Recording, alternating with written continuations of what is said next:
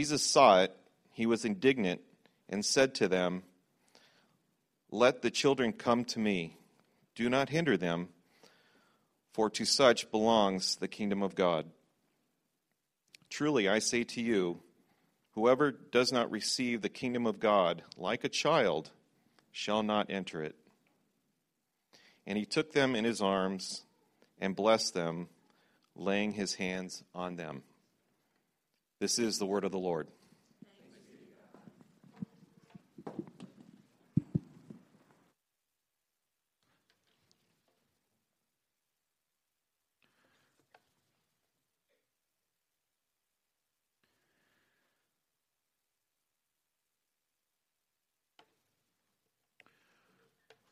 I hope you have a Bible opened in front of you, or an iPad, or a phone, or something like that. All of the things that we use to look to the scriptures.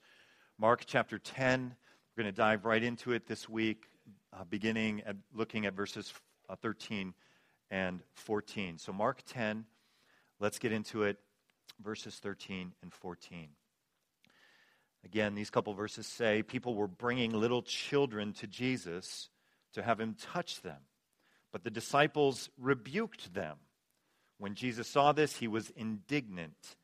He said to them, Let the little children come to me, and do not hinder them, for the kingdom of God belongs to such as these.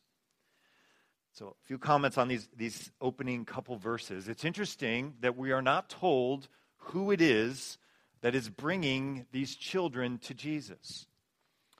It doesn't say who they are. Now, common sense implication, we would think it's, it's who? The the parents, right? So we think it's the parents, and it may be the parents, but for whatever reason, Mark has chosen not to tell us exactly who that is.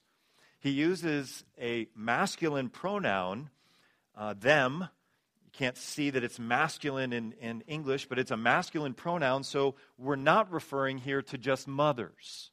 So whoever's bringing them, it's not just mothers, it's either parents or it might possibly be older children that are bringing younger children, like maybe teenagers or older children, bringing younger children to Jesus, not for healing, most of what we've seen in Mark's gospel up to this point, but bringing children to Jesus to be blessed. So we've got either parents or older children bringing children to Jesus to touch and to bless. We know that this is a blessing from the last verse, from verse 16. Now, we shouldn't be surprised if you've been here, if you've been studying the Gospel of Mark, that the disciples are not yet getting the things that Jesus has been teaching them. He's already spoken to them about the importance of children. But the disciples are rebuking whoever it is, the parents or the older children, from bringing children to Jesus. They, uh, they, they are not viewing this as something that is appropriate. They have missed the message that Jesus has already communicated about the importance, the importance of people in society that are put aside or thought little of or thought lowly of. Uh, that was the case in the first century, as we looked a few weeks ago uh, about children. They were the least important members of ancient society. A child had no power or status and was completely dependent uh, they, they were insignificant in ancient culture. This is very different than in our culture. Again, I mentioned this a few weeks ago where families will orient their whole lives sometimes around their children. I saw a little documentary on TV some time ago. There was a young man, I can't pronounce his last name. You, you soccer fans will probably know who he is. He's like one of the greatest soccer players to come out of America. And so in Europe, the great soccer players, they begin their training very, very young. And so this family made a decision to move their entire family to Germany. I think it was Germany, maybe Spain. I don't remember what country it was. One of those, one of those places over there. Um, all around their child. So we have this huge, you know, their whole family's life and focus and everything was, was, was around their child. Now, that's kind of an extreme example, but I'm just bringing that up to say the way things were in the first century and the way things are today are so very different. So, as we read this text, we have to understand again, these children were thought to, to have no real value, you know, until they're old enough to work and contribute and so on. and otherwise they, they have no value. So the disciples are rebuking whoever's bringing these children to Jesus. Look at verse 14. When, when Jesus sees this, he's indignant. He, he sees this is an injustice. This is not the way things should be. Mark's the only one that describes this, this, this righteous anger, this indignancy that Jesus has toward the disciples for rebuking whoever it is that's bringing the children to Jesus. And so he says to them, Jesus says, Let the children come to me and do not hinder them, for the kingdom of God belongs to such as these. This is a strong statement. In, in the, the church circles, if you will, in the religious circles of Jesus' day, children were, were not considered to be able to keep the law. They were not considered part of the community of faith in many ways. And they were to just kind of be pushed aside until they got up to the age of accountability or up to a certain age. And Jesus is turning that completely upside down and saying, Don't hinder them, for the kingdom of God belongs to such as these. Implication you religious leaders, you even disciples, may not have the kingdom of God. They do. These children do. Now we know because Jesus takes these children in his arms, and we know from previous sections of Mark's gospel, if you want to look there with me in chapter 9 and verse 42, there Jesus says, If anyone causes one of, the, one of these little ones who believe in me to sin, the, the key part there is who believe in me. So these children are young children who believe in Jesus, I want to suggest, in light of these previous paragraphs. This is what we're dealing with young children who believe in Jesus, and Jesus is saying they are inheriting the kingdom, and you likely are not inheriting the kingdom by the way that you're acting, disciples, and by extension, Pharisees, Sadducees, and so on. So one of the questions that we want to that I want to ask and answer, and we've got three of them in today's sermon, is uh, what is the kingdom? What is the kingdom of God? And so the short answer to that question is the kingdom of God refers to God's reign. If you just want a simple answer, it's, it's the place where God reigns. And He can reign in my life, He can reign in your life, He can reign in your heart. But it's a little more complicated than that. So, moving on here, some passages in the New Testament refer to God's kingdom as the realm into which we may now enter to experience the blessings of His reign. So, the kingdom of God as a pastor, I've shared this with you before, I'll, share it again. You know, one of the blessings of being a pastor is visiting uh, people who are near the end of life. They're often suffering, their bodies are failing, and I have the privilege of seeing many of these followers of Jesus near the end of life just, just full of joy and, and smiles on their faces. You know, I'm I like going to these ICUs or going to different places, and I'm like kind of all like freaked out and nervous, and what am I going to find? And I, and I find a believer where the kingdom of God is reigning in his or her heart or life. It's now, it's there.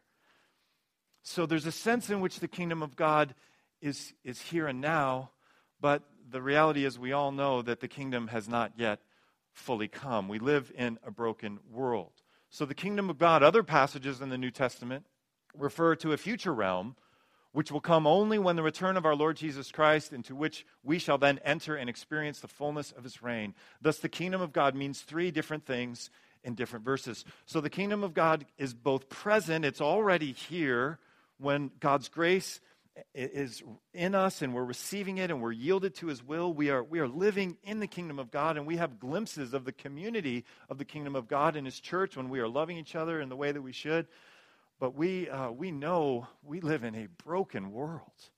I mean is it just it is just discouraging isn't it to, to the news what's been going on in england and attacks and and we live in a broken world and so the kingdom is also future. It is yet to come. And there's going to come a time where that, that brokenness is going to be gone, evil is going to be obliterated, suffering is gone. And so the kingdom is both already and not yet. So we have to understand what the kingdom of God is as we are looking at this passage. Back to today's passage. We, we see here Jesus saying again that the little children, that they uh, the kingdom of God belongs to them. This is a radical thing. So the implication here is you are following the wrong directions to get to the kingdom, disciples. And also in other passages, Pharisees, Sadducees, religious leaders, the people who know the Bible, the people who have been spending time with Jesus, do not have a right understanding of what it takes to get to the kingdom, to inherit the kingdom. So we often are following wrong directions, and that's the situation here. Now, I don't know about you, but um, if you, how many of you use your cell phones or your car computer or your GPS for directions? How many, how many of you? Like lots of us, okay? So those of you that have never entered that realm, you're not going to get this. But those of us that do, probably you've had the same experience I've had, where you're trying to go to location A and you type that thing in or you click on that thing or you speak that word or whatever and then your card like tells you or your phone tells you how to get there. And you're just happily driving and then all of a sudden you get to your destination and it is not where you were trying to go. Have you had this experience? So a few one of the more more i unfortunately could could spend the rest of the sermon giving you illustrations of how this has been in our lives but i'll just give you one of them. We're coming back from southern california we are hungry. We've been driving from grandma, grandpa's house. We are wanting to get home, but it's like we want to wait till we get to Sacramento to eat because you feel like, you know, you're like almost there. We can make it to Sacramento, but this particular trip, we could not make it to Sacramento. And so we're in Lathrop. Is that how you say that? Lathrop, whatever. You know what I'm talking about. So we're, we're like near Lathrop. And so someone, I'm not sure who, uh, punches in some navigator in our car. I think I was driving, so I'm not sure who it was, but somebody punches in In N Out Burger. So wow, there's one right near us. Okay, like two miles away. We like get off, take a ride on the access road, and we come back to this uh, In N Out Burger that is the largest In N Out Burger you've ever seen. It's like hundreds of thousands of square feet. It's like a distribution center for In N Out Burger there are no burgers there. Or, uh, but there's like, if you want to, I don't know, like apply for a job or something, this is where you could go. And we're like standing out there, we see the sign, we see the palm trees, we see the colors, but we don't get to eat. So, this is kind of what Jesus is trying to communicate to the disciples that you're following the wrong directions to get to the kingdom. And one of the directions that they think that we need to follow to get to the kingdom is to obey the law. One commentator writes this says since little children were not considered old enough to understand or obey the law, Jesus also implies that entry into the kingdom depends not on a righteousness that comes from obeying the law. These kids, they can't, they can't do Torah. They can't follow it. So don't let them come. Let's rebuke whoever is bringing them to Jesus because they can't even they can't even follow the directions to get to the kingdom. Jesus is indignant at this attitude. So we know that the way to the kingdom, what are some of the wrong directions to finding the kingdom? Obedience to the law.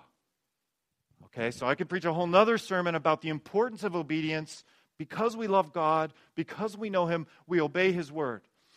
But the message in this passage is that this is not the way to get to the kingdom. It is not as though God has got a line here, and as you live your life and obey His word, obey the law, and you obey it enough, and you obey it enough, and then finally, ding, ding, ding, ding, you reach the point, and you're in the kingdom. This is kind of how they're operating, following the wrong directions. Or we might do it another way. There's a, there's a line of disqualification. You know, none of us would write this out as what we believe, but some of us might think well, there's a line of disqualification. Subconsciously or in our hearts, we're thinking there's a line of disqualification. And, you know, when I was young, I, I sinned like this, and I've sinned like this, and then I sinned this way, and oh my gosh, and then I, I did this. And, and, you know, I think I might have reached that point where now, where now I'm disqualified. Because, man, I have blown it over and over and over on this one sin, or maybe I haven't blown it on over and over, but this one sin was so huge and I just keep thinking about it and I think I'm disqualified. Jesus is saying that that is the wrong kind of thinking, that is the wrong kind of directions. And so you disciples need to be looking at these little children who believe if you want to enter my kingdom. So obeying the law is one of the wrong directions. Another set of wrong directions to enter the kingdom is excluding the non religious, excluding those who aren't at church on time with their Bibles, with their Torah, excluding those who are tax collectors or sinners. We've seen this in Mark's gospel. Why does your rabbi eat with these kinds of people? He eats with them because they are coming to believe in him and they are inheriting the kingdom. But in Mark's gospel, people are following the wrong instructions and thinking we need to exclude kind of nasty people or people that aren't like us from the kingdom. They're, they're, not, they're not part of the group. It's, um, it's like uh, us four, no more, bolt the door kind of thing. We're, we're, we're, it's just us. Get them out of here. People that have that struggle with same-sex attraction, get them out of here. We, we, we don't want them in here. People that are illegal immigrants, we, we, we're not probably going to have them at our table. Why would you eat with them, Rabbi? These are the wrong directions for inheriting the kingdom, and they are the kind of directions that the religious people are following in Jesus' day. He is giving them a very powerful and shocking picture of what it looks like, and we're going to get to that in just a moment. But one more uh, wrong direction here. So, another wrong direction that we sometimes have is the, the way to get the kingdom is just Bible knowledge. We, I think, in churches that emphasize solid Bible teaching, which I want to be one of those. I, I mean, I, I, want, you know, whoever's preaching here that it's like this. This is what's coming. It's not Mike or, or some other guy, but, but the Word of God is coming forth. So we want to be a, a strong Bible teaching church, but we can sometimes implicitly teach that the way to inherit the kingdom, what Jesus is all about, is you getting this massive amount of Bible knowledge. And this is how you get in.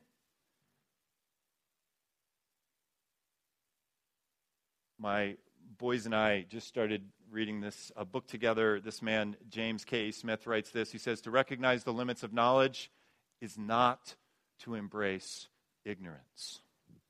Knowledge has limits, he's arguing, for the follower of Christ. For some of us, if we're early in our faith, that knowledge could be really important, certain things. But for most of us, we understand the gospel, we understand who God is, and there are limits to how far knowledge can, can move us.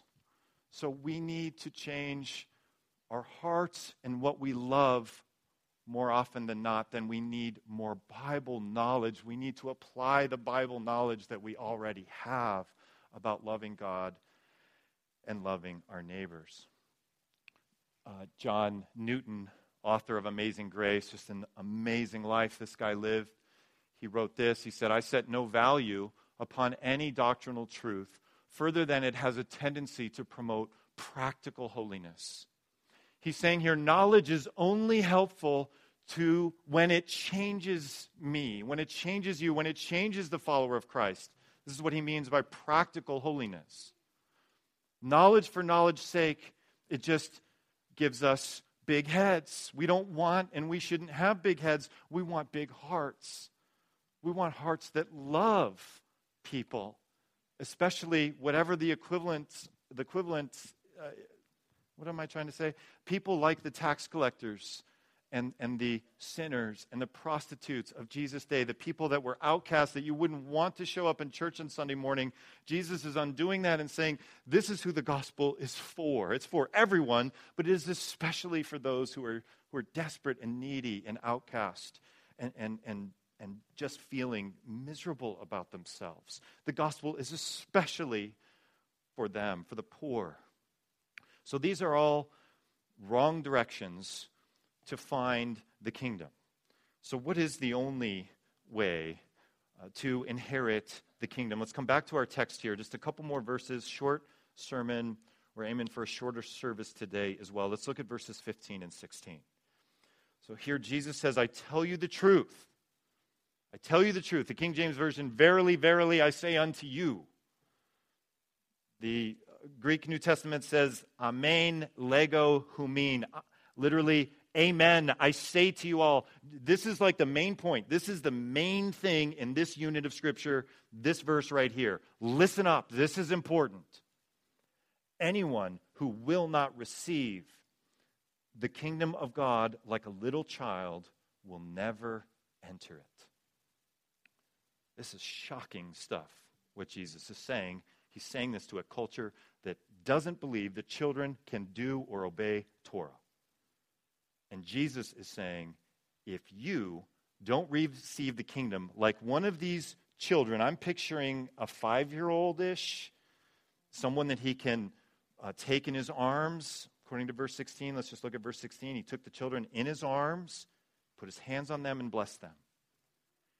The key to inheriting the kingdom is that you have faith like this five year old who believes in me and wants to be blessed by me, and maybe, and I'd say maybe even more likely, is being brought by his older brothers and sisters to be blessed by me.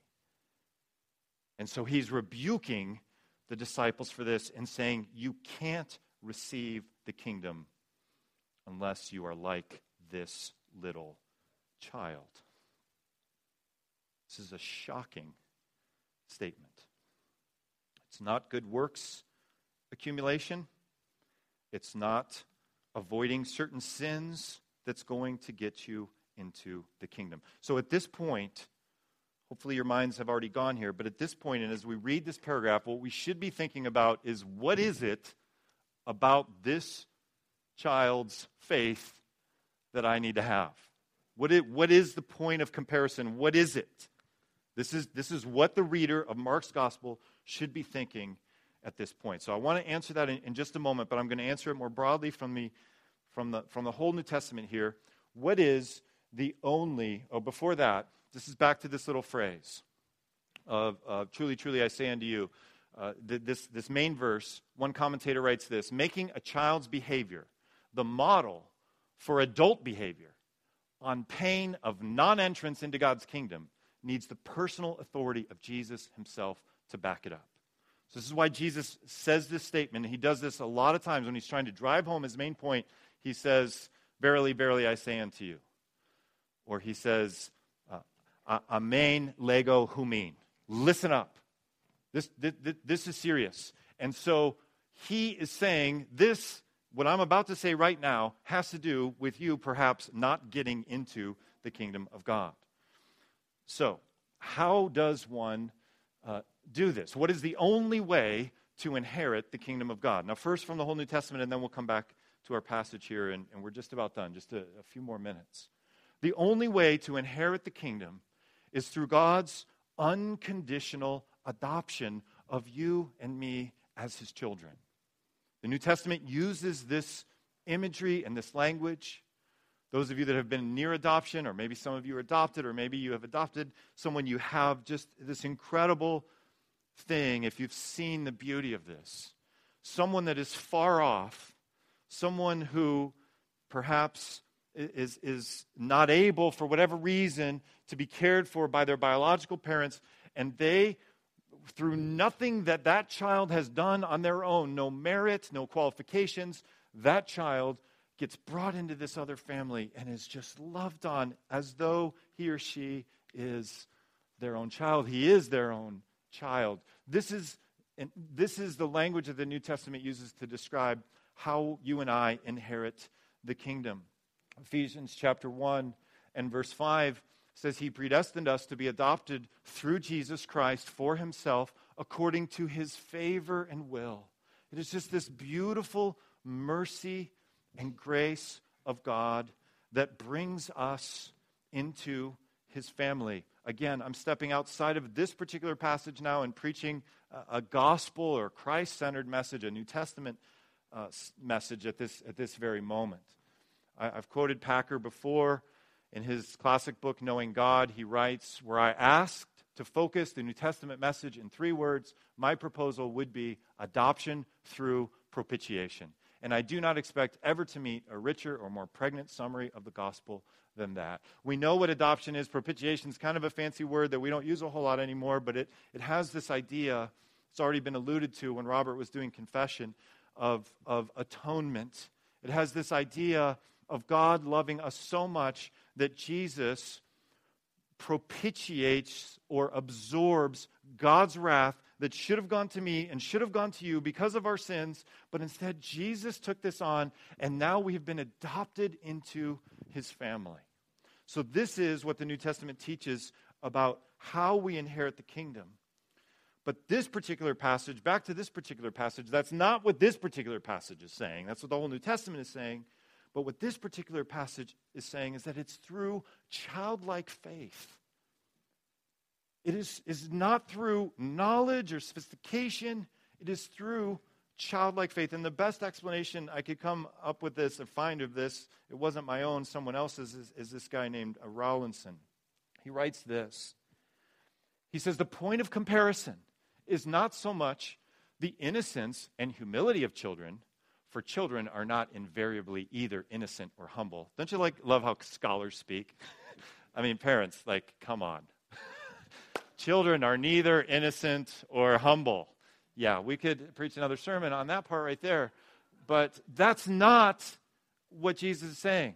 That's not the point of comparison. It is rather the fact that children are unself conscious, receptive, and content to be dependent on others' care and bounty.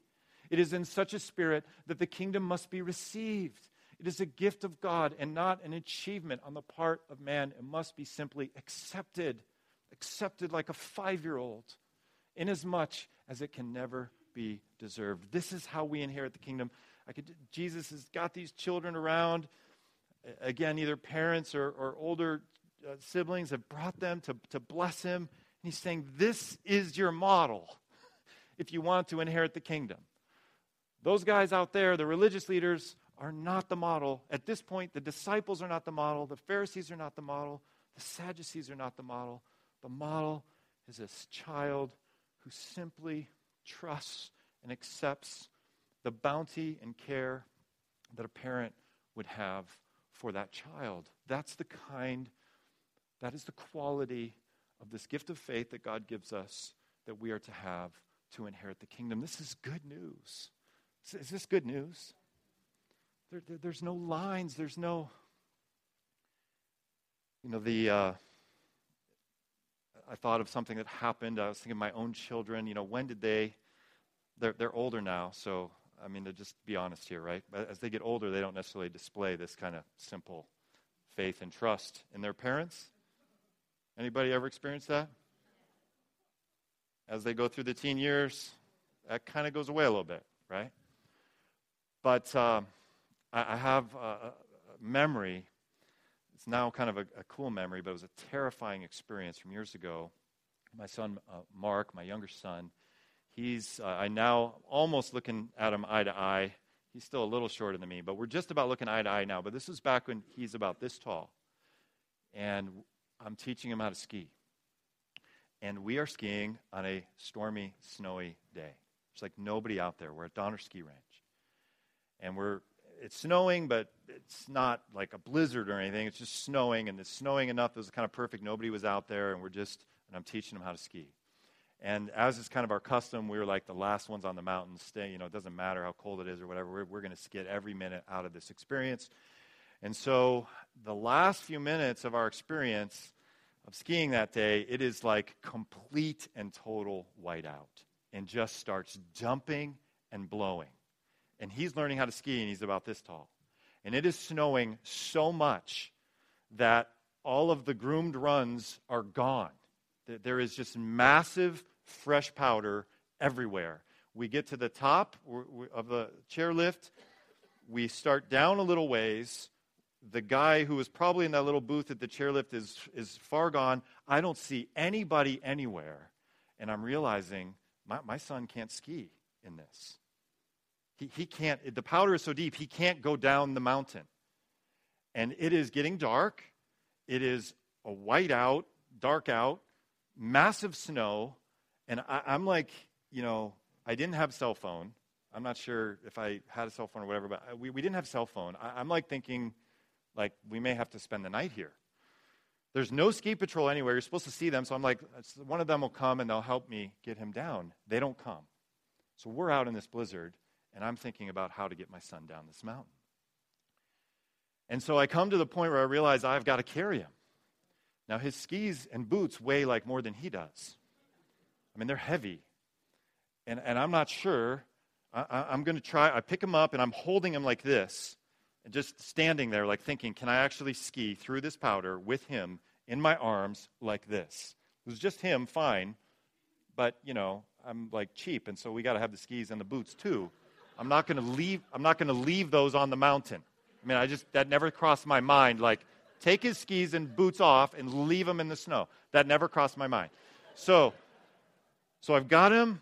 I'm like, okay, I think I can do this. I think I can do this. So I think he's holding my poles. You know, he's here. He, you know, his weight, the, the boots and poles are like weighing, and so here we go.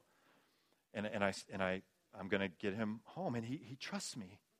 You know, he, he, he gets in my arms. He doesn't know. I'm like, I don't know if I can do this. I'm not letting him know that. He just gets in my arms. It's this simple faith in his dad.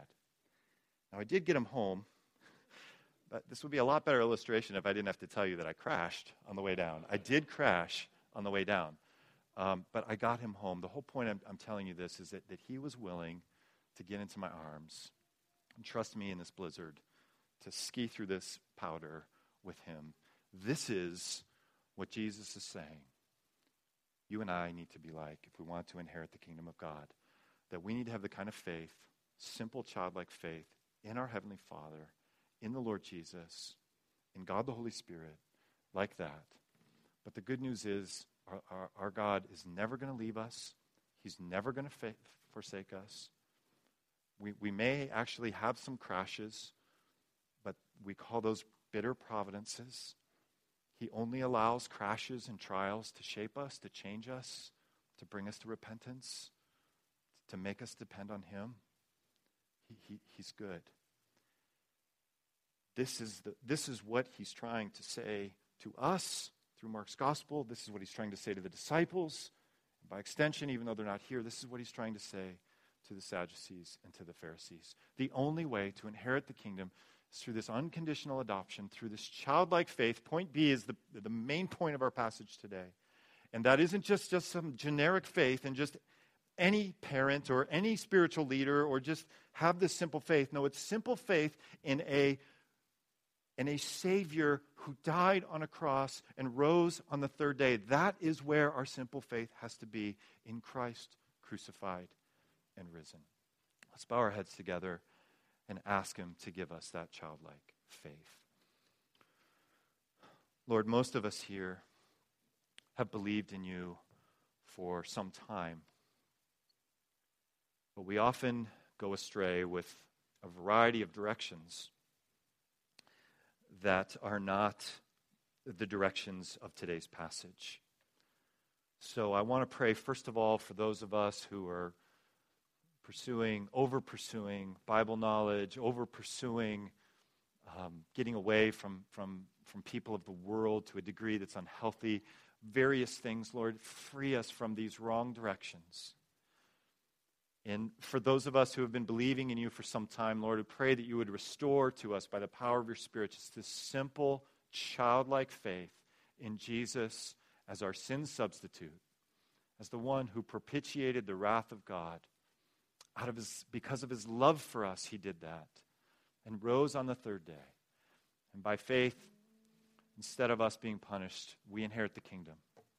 And Lord, I pray that we would have more and more glimpses as a community of the kingdom of God now, now, as we live in this world and wait for the kingdom of God to be fully and completely brought in and Jesus to reign, first from Jerusalem for a thousand years and then forever and ever in the new heavens and the new earth.